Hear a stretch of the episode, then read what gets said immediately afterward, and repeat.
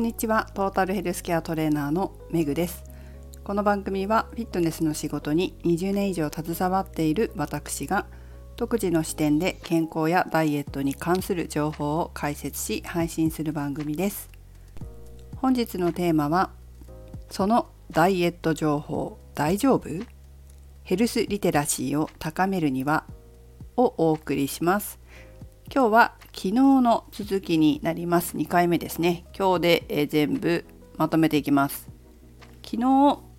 えーと、ヘルスリテラシーに関する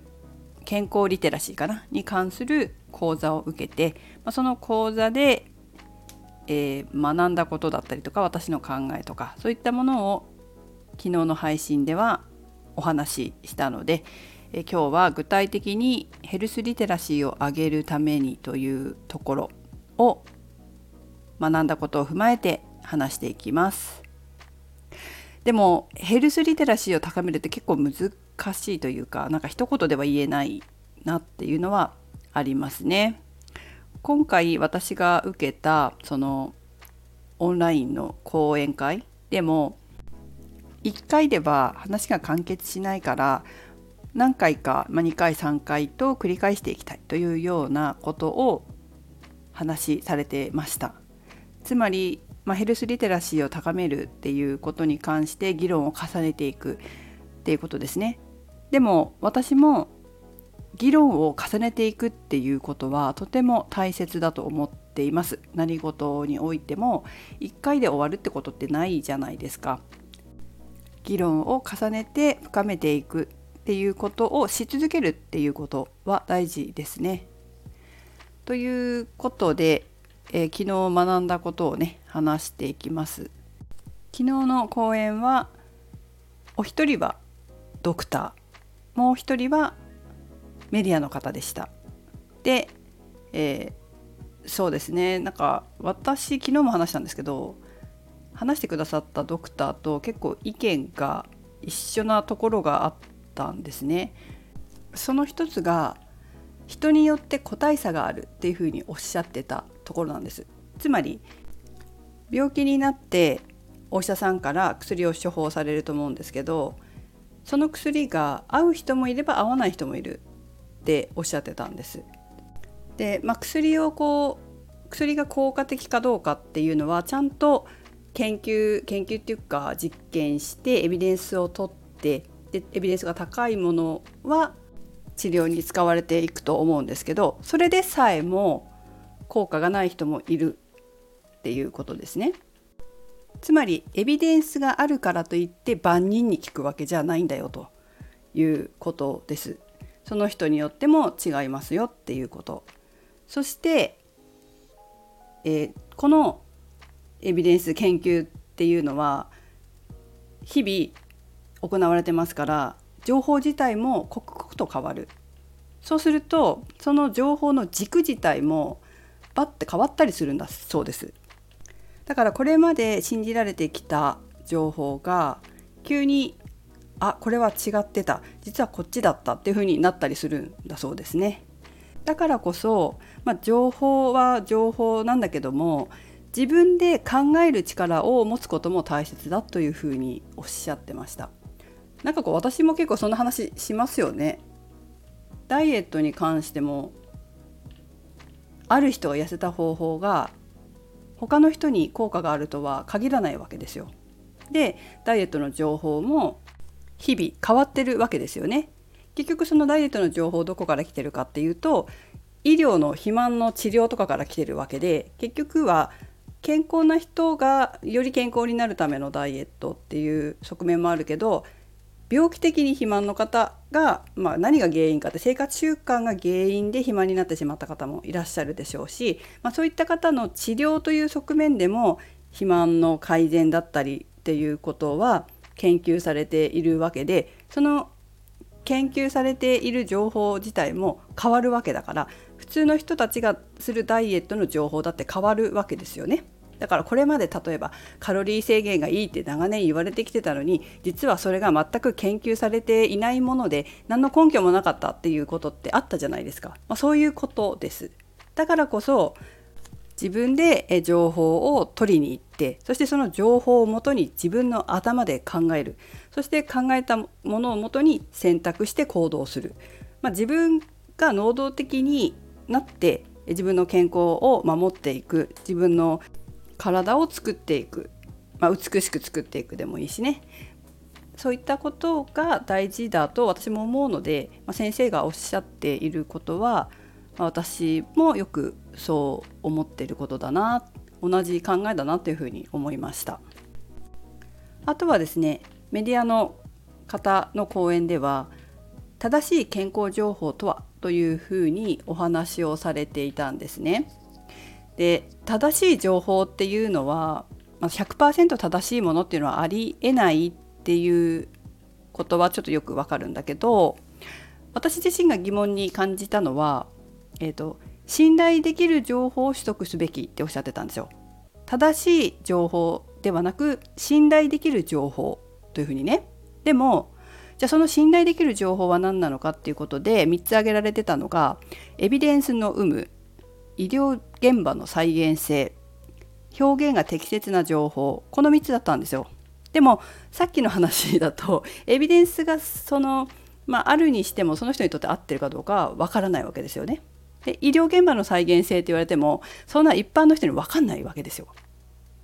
表現が適切かどうかなんかもわからないので、まあ、信頼できる情報といっても一般の方には難しい難しいっていうかそこを判断する信頼できるかどうか判断するっていうのは、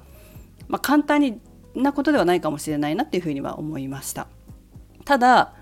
私がこう昨日話しましたけど金融に関する情報全く無知な状態からまたある程度分かるようになってきたのはやっぱりこう学び続けたっていうのがあったと思うんですよ。私の金融は本当に競馬でのトライアンドエラーでしたけどでもその中でもそういうことをしながらたくさん研究したんですよ私も。いろんな番組を見て何個か番組見て、えー、基礎的な簿記の情報とかもちゃんと勉強して決算書を読む勉強もしてそれで投資家の人の話私が聞いた投資家の話はですねえー、ファンドマネージャーの話をいくつか聞いたんですよ。ファンドマネージャーの話をこう聞いていって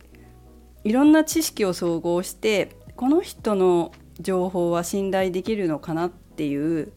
ものにやっぱり巡り合えたというかこう巡り合えていくのかなとは思うので体に関する情報もあこの方の話してる情報は信頼できるのかもしれないな信頼できるなっていうのがあるんだと思うんですよ。まあ、そう話しながら私も本当にこう皆さんに信頼できる情報をピックアップしてお伝えしていかなきゃいけないと本当にこう心に刻みましたしかつこう正しいものなんてやっぱ100%ないんだっていうことは本当のこう健康情報というかヘルスリテラシーの高い情報としてはそういったことも言っていく必要はあるし情報というのは変わるんだっていうことも言わなきゃいけないそして人によって違うんだっていうことも言っていく必要があるなというふうにこう改めて思いましたね。必ずこうなりますとかこの情報は正しいですなんていうことってやっぱりないんですよ。ないって言ってる人の方がなんか信頼できるような気はしますよね。だってそれはそうだから本当にそうだから。うん、だからそういう目を皆さんもこう学びながら養うというか健康に関することダイエットに関することをこう情報収集して、まあ、トライアンドエラーをちっちゃい失敗とかを繰り返してそして、えー、自分で考えてものを見る目を養うっていうことをしていくことがヘルスリテラシーを高める上で遠回りになるようだけど実は近道なんじゃないかなっていうふうに思います。ということですごく具体的じゃないかもしれないけどでも私はやっぱり何事に関してもそうなんじゃないかって思うんですよね。よく本当にダイエットでこれさえやっとけばいいってことってないですかとか手っ取り早く痩せる方法ないですかみたいなことまあだいぶ最近言う人いなくなりましたけどそういうことやっぱ考えがちだとやっぱり信頼できる情報にたどり着いてるかどうか多分分かんないと思う。間違った情報だったり健康に良くない情報を手に取っていても気づかないでいるかもしれない。でもそれってすごく損することがあるかもしれない。だからやっぱり自分の見る目を養うっていうところを培っていく。っていうことが大事なんじゃないかって私は思ってます何事においてもね。ということでおかげさまで私自身は健康だし金融に関しても別に損してないしそれはやっぱり見る目を養ってきたからなんじゃないかなっては思う見る目を養うためにはちょっとエネルギーをかけて努力する必要もあるけれどもやっぱりそのかけた努力っていうのは間違ってなかったなっていうふうに今でも思います金融に関しても別に損してないしね